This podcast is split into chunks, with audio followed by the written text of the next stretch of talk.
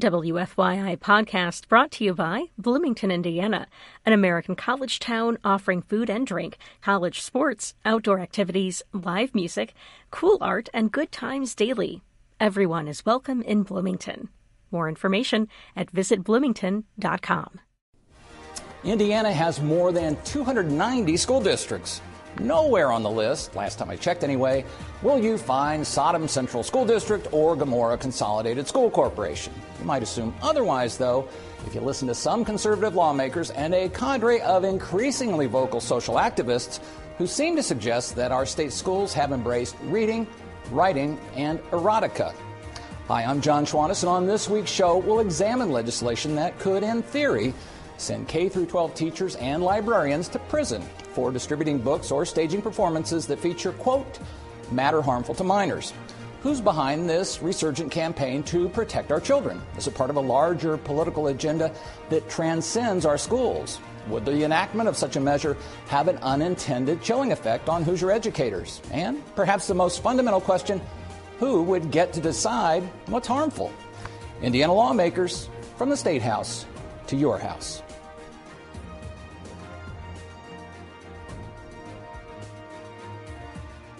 Has the Common Core somehow become hardcore? Put another way, do certain materials in our state school libraries pose a threat to our children's safety and well being? And if so, is the aforementioned legislation, Senate Bill 12, the best way to address the problem? Joining me to talk about the issue are Democratic Representative Matt Pierce of Bloomington, Rachel Burke, President of the Indiana Parent Teacher Association, Doug Taylor, Vice President of the Indiana State Teachers Association, and Chad Heck, Advocacy Co Chair of the Indiana Library Federation. Thank you all for being here. And I should point out, in case anyone's wondering, that you might all be have something approximating similar positions on this issue. We did invite uh, the author of Senate Bill 12 and essentially every co-author, I believe, and but we are at the midterm break, and perhaps it was difficult for them to make it. So I threatened to flip a coin to see which one or two of you would actually take the other side, but I won't. I won't impose that burden. I'll, I'll uh, try to uh, represent that, those views if, uh, if I can. Let me start with you, Rachel Burke. Again, you have, through your role, you know what's going on uh, through the state. Schools right. and mm-hmm. parents are talking to you, and they know what's going on. Is there a problem? Overall, no. Um, parents know that they have the right to choose the books that their children read. And so, because of that, parents feel very confident that if there's a book that they don't want their kid reading, normally a note goes home way ahead of time that, hey, we're going to be reading this book. If you'd like to opt your child out, please feel free. And they do so. That system's already in place. This law is solving a problem. Well, this proposed legislation is solving a problem that doesn't actually exist. And, and so, but you'll acknowledge that this does happen in some places, uh, and it does trigger this kind of response from parents. Is that is because I'm trying to get a, a, sense of just how pervasive this is. You know, the the, the author talks about how he's approached mm-hmm. by constituents saying that this is you know a so very critical issue. To two them. children that are currently in high school, a child that is a somewhat recent high school graduate for all of them, um, they're in AP literature classes. They've taken a lot of high school literature classes. They have had books that notes have been sent home before. The most recent one, so it's the one that's most currently in my mind, is The Color Purple. If you want to opt your child out, please sign this. And actually, in all cases, you had to opt in. If you did not return the note, it was considered a I want to give my child an alternative reading. Talking to my children, in all cases, every kid in the class read the book that was assigned which is to say that either that happened or teachers are sensitive enough to this issue that if a kid is reading an alternative text, they're not being called out in class, which is a great thing. That means that parents get the choice to choose what their kids do and don't have access to. And p- teachers are also understanding that should a parent make a choice that they don't want their kid to read a book, that child is not going to be called out or humiliated or treated as an other. Instead, they're going to read another textbook and move on. And just to be clear, uh, I mean, I'm going to get everybody else in this uh, discussion, but this isn't just about textbooks. And it's like this, this is about whatever shelf has the books that. Right, that, this uh, is about library books. Supporters of this feel are inappropriate. Um, so right. it maybe doesn't have that same sort of review process that a textbook the preemptive sort of proactive approach. Maybe I don't. I, I think I think school libraries have quite a bit of review process. Um, I volunteered in a middle school library. We have someone who is far more experts on school library than I am. I volunteered in a middle school library for years upon years, and there are not textbooks there. There are not books there that are just waiting for kids to check them out to see naughty things. I, am going to be honest. If you work in a middle school library for long enough, you know that's what's going to get checked out is the Guinness Book of World Records. Like 30,000 copies of it. They're always going to disappear. And that's what's important, that kids have something that they want to read, that they have access to, National, whatever National that is. National Geographic photo essays mm. back in my, my, more, in my simpler days. Matt Pierce, let me ask you. Jim Tomes, the senator who is the author, primary author of the bill, he said his constituents are crying out for this. Is your phone ringing? My phone is not ringing. What is crying out is the alt right QAnon conspiracy wing of the Republican Party. And we're seeing now at the State House more and more this wing of the Republican Party is rising in power. They're ascending. And they're demanding that these crazy bills get handled. And really, what you have is a small minority of people who are attempting to impose their own religious and moral views on the entire community. And they're using the libraries and the schools as their culture war battleground. So now they brought that to the State House. But what I mean, okay, so let's say this is already passed in some other states, right? I mean, right. in Texas, Oklahoma, Utah, and I, I, that's not an exhaustive list. There are others. And I don't see anybody being prosecuted or charged. I mean, is it really? I mean, well, you here, probably. Here's the thing they're already in all these schools. They have elected school boards running the schools. They have administrators. They all have systems. This is not new. For decades and decades, if not since schools began, there have been discussions about which books should and shouldn't be used in curriculum, which books should be in the library, and there's a process for parents who have concerns about a particular item to bring that to the attention of school and have the discussion. What's making these people mad is they bring these books to their attention and the schools decide that they're, they're appropriate to be in the library. Now, what does this group do? They do exactly what the U.S. Supreme Court said is unconstitutional. They take a book and they pull out some small passages that might happen to have some sexual references and say, look at this, pornography. It is not pornography. They go around telling people there's pornography in their schools. There is not.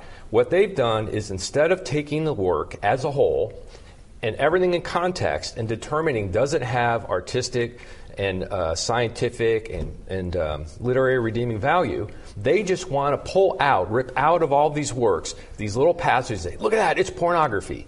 And that's not the way it works. Those books are not pornographic, and it's an outrage to have legislators going around perpetuating the idea that there's, quote, pornography in our schools. Well, Chad, let me ask you, because you're not only a librarian, but you're an attorney, I believe, sure. as well. So, We've heard several people who oppose the bill saying we already have laws in place, you kind of alluded to this, that if somebody is actually distributing uh, obscene material, pornography, that that's that's not protected. Yes, there is the provision that, that, Representative Pierce just talked about where if it's literary, if it's cultural, if it's educational. But I mean, that's not shielding, I don't think, a librarian or a, a teacher who's pulling out a copy of fill in your blank uh, favorite magazine, not yours. But uh, uh, I mean, is so? What is there a need or or? There's really not a need. We actually have a case of a teacher who was recently arrested for providing content harmful to minors, and it was not a library book. It was not a textbook or a classroom novel. It was really pornographic material, as people think of pornographic material, and that teacher was arrested under current law and is currently facing the process and should face the process. It was definitely harmful material. Um, but that just shows the need that our current law and process. And neither you nor your organization had any qualms about the, the prosecution of that individual. Absolutely I, I, not. We we believe that we do want to keep pornography out of the hands of children, but what we have in libraries is not pornography. You know, the, the, I'll go back to the sponsor. He said again uh, during the, the floor debate that all he's trying to do is keep bad books away from little tykes, I think is the, the phrase he used. What's wrong with keeping bad books away from little tykes? I, I don't see there's anything wrong. It's just the decision of which are bad. Um, this is my 31st year teaching, and I've worked with parents every year on the books that we're reading sharing the list that we're doing, just like she described. And this is a non issue. We really have spent so much time on an issue at, at our legislature that isn't significant for the in the life of our students because parents already have, as has been discussed before, parents already have lots of avenues to challenge books or to say I don't like this or to choose an alternate text. Um, we're getting into that censoring of curriculum at some point with this. But the, the non issue here, this distracts from the good work we should be doing for public schools. 90% of our students go to Indiana's public schools, yet we're not funding them. In, in the draft budget, we're not funding public schools adequately, and we're not supporting educator voice. With the teacher shortage we have currently, we know how to fix it competitive pay, improved working conditions, and professional treatment, and advocating for their voice.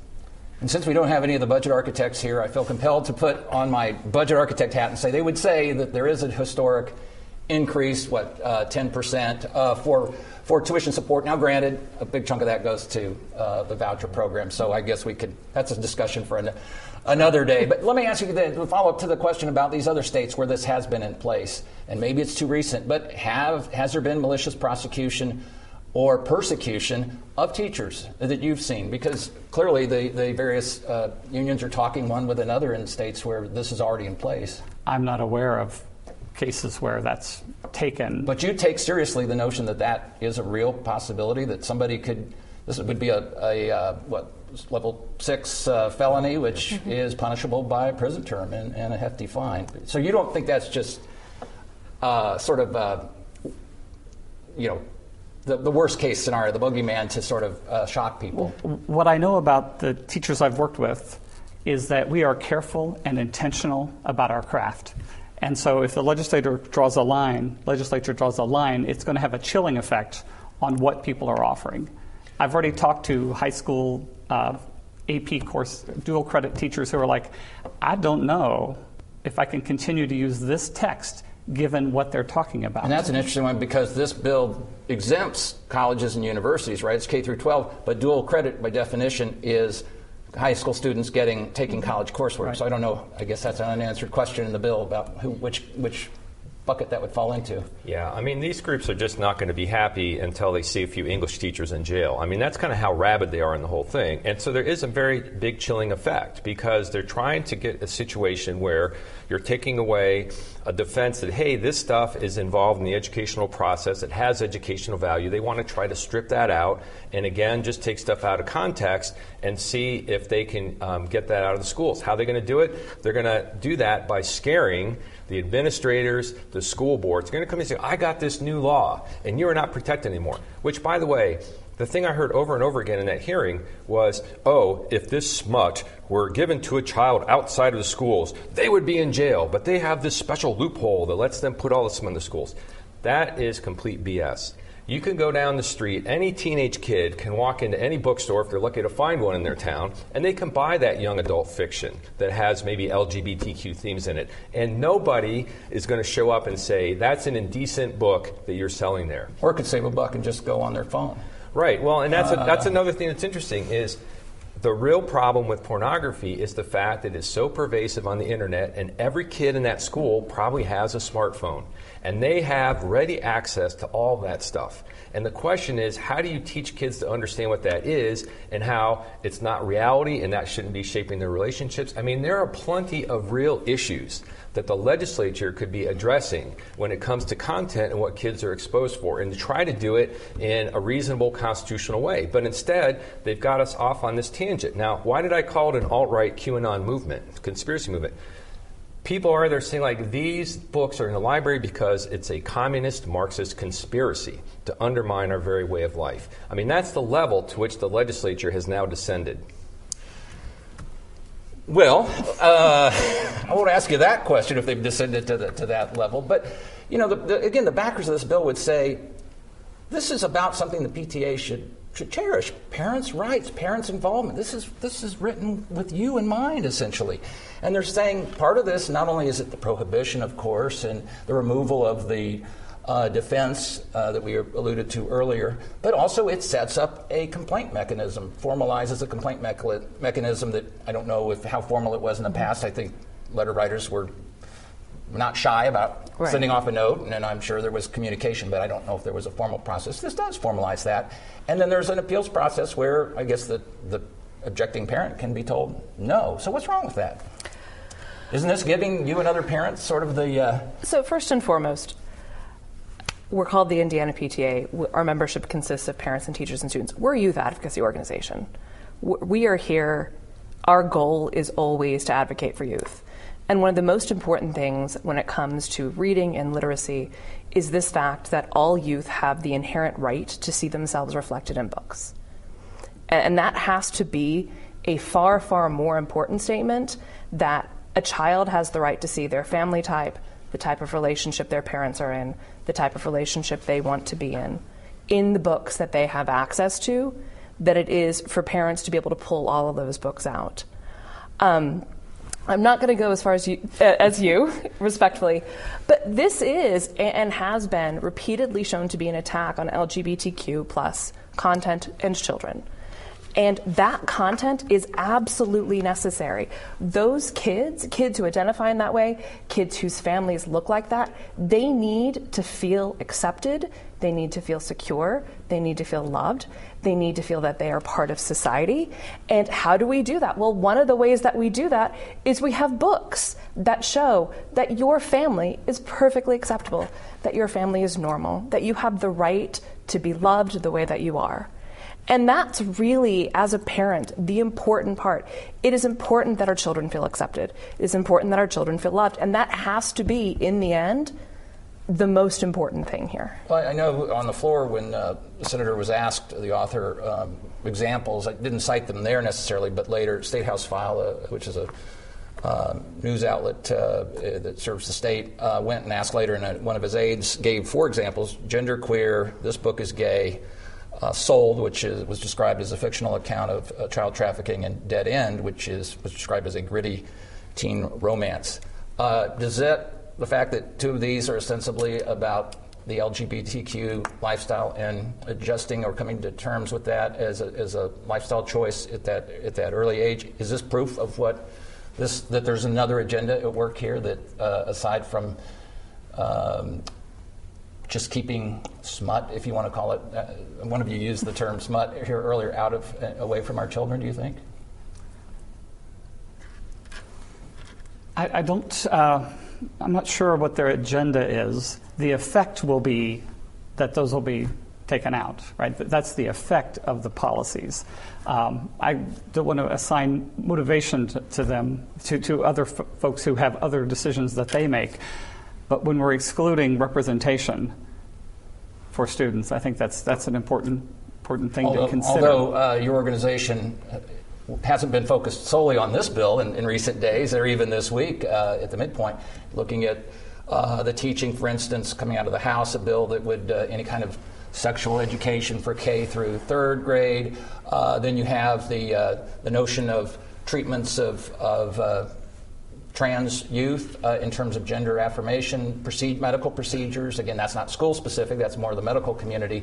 But you look at these other bills and you think that's coincidence. Again, I'm not trying to necessarily put you on the spot, but uh, No, I think Representative Pierce talked about a broader agenda here. I guess he, he might be willing to uh, I- say something that, that uh, the ca- always judicious folks at ISTA uh, uh, might not. But Well, I, I, I, what has happened is, is uh, I think in this session, is they've taken some things that were all put together in a prior session and kind of distributed them in different bills uh, so that they might be able to pass through.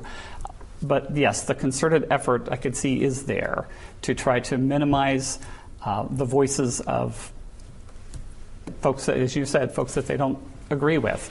Uh, and some of those titles, some of the, uh, the bill that you mentioned, you know, we're not doing uh, the, the sexuality education in K3. It's not happening. It's a non issue. It's another time where what, what I worry about with the K3 thing is in my elementaries, we have a community group that comes in and they talk about safe touch and who you tell if, you're, if something happens that's not safe. And does that cause us not to work with this community group that has our students' best interest at heart for, for keeping them safe? Um, does that change what we can do to help keep our kids safe in that K to three? I think that the other the big concern is, is the silencing of those. I mean, I know uh, that students who are the trans students we have um, are in a place where it is not an easy road for them to walk, and yet we're acting like it's a cavalier choice. And I know that when parents look for treatment for students or for their children, that they are very careful, that they're not just out there doing uh, this on a whim. The, the psychological evaluations that have to take place with, with the child before anything moves forward, those are industry standard for our doctors. So I we're legislators trying to be doctors, trying to be psychologists, and that's not their role. Well, Chad, let me let you weigh in on this too. I mean, uh, again, these issues kind of have come up nationally. It's not, I guess one would say it's, uh, even though there may be constituents in certain districts that are complaining and getting the attention of their lawmakers, it's also seeing, I don't know how organic this is, it's also very nationally driven, it seems. Is the agenda bigger here, do you think? Uh, is, social agenda, and maybe I, whether it's LGBTQ or just uh, ginning up the base because uh, always the next election's around the corner? I mean, is there something broader at work here?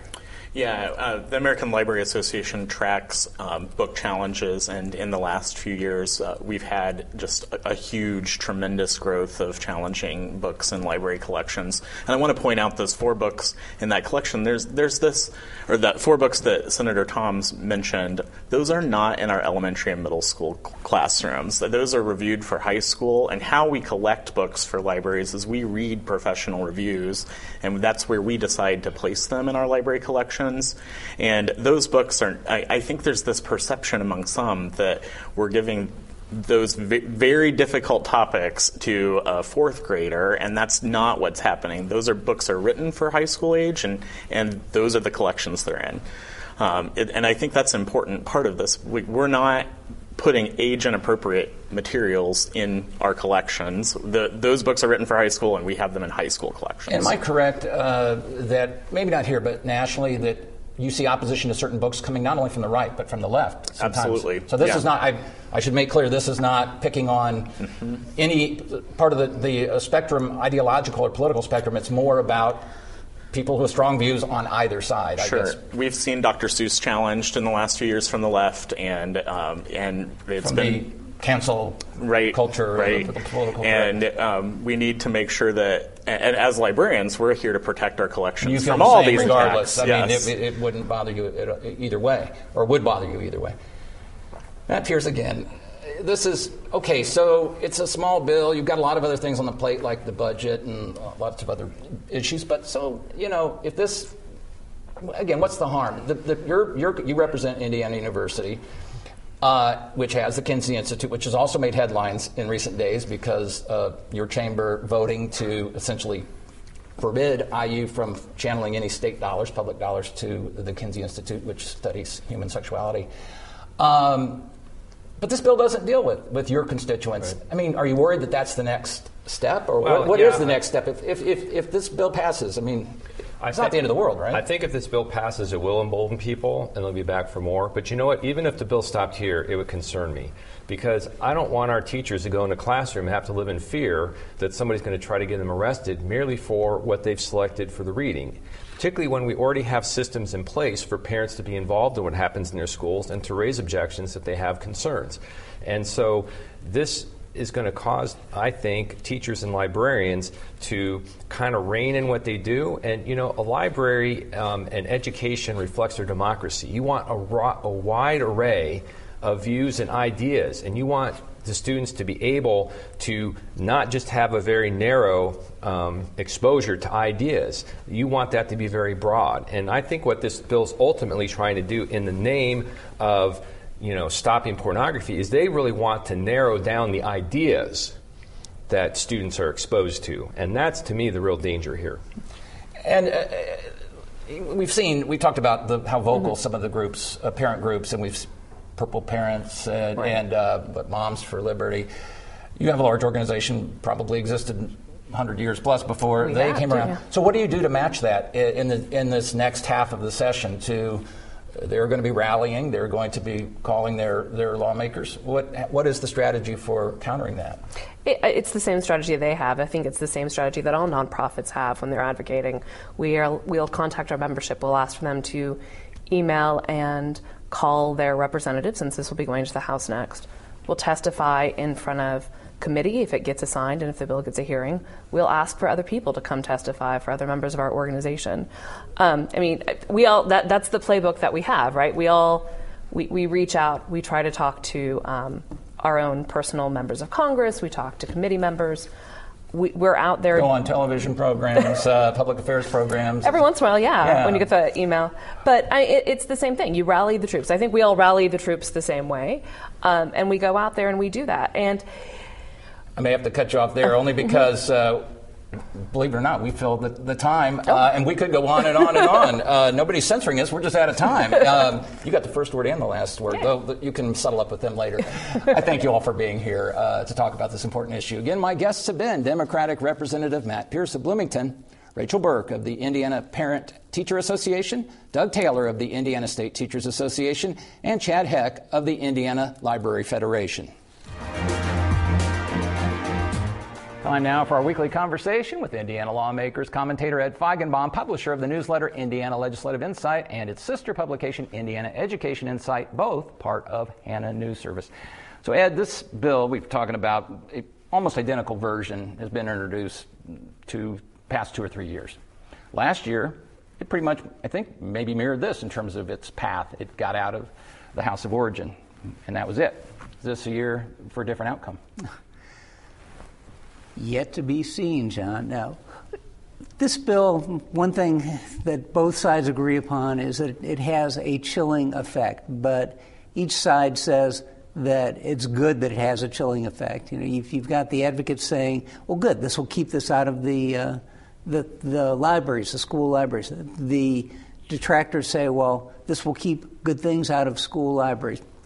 So it's really an ideological bill. And a lot of the other bills that we're seeing this year are, are also some of these ideological so called culture war bills. And we're seeing them again, just like we saw, you know, SB 12 before, you know, these things are coming back. It's going to be very interesting during the second half of the session to see what Speaker Huston does in the House to kind of rein in his caucus and have him be Speaker of the House, Speaker of the state of Indiana, as opposed to Speaker of just his caucus. Because there's a growing group, a growing uh, core in his his caucus that really are for these things and that he will have a real problem with if he doesn't let these things proceed. He's going to have a, a problem keeping uh, some of the, the, core primary voters satisfied if, if he doesn't allow these things on the floor for votes. And if they do get on the floor, then they're going to pass. If he doesn't want to see this uh, and would just as soon not would see it have the same fate as last session. Is the argument here uh, what Matt Pierce articulated, which is, hey, we got a lot of bigger fish to fry. We've got, you know, budget. We've got this and that. Is that the sort of the, the political cover? This is we've got too much uh, on our plate. Is that always the, the easy way out? Well, yes, and this is also where the governor can, can, can, come down and say, "Hey, well, you know, let's let's turn our attention to some other things where I may have some problems with these bills if you send them to me." But there's no evidence that he's going to step in yet. Very interesting, Ed. As always, appreciate your insights. Is it ballot security or voter suppression? Does Indiana need to tighten up restrictions on absentee voting? On the next Indiana Lawmakers. Well, that concludes another edition of Indiana Lawmakers. I'm Jon Schwantes, and on behalf of commentator Ed Feigenbaum, WFYI Public Media, and Indiana's other public broadcasting stations, I thank you for joining us, and I invite you to visit WFYI.org for more State House news. Until next week, take care.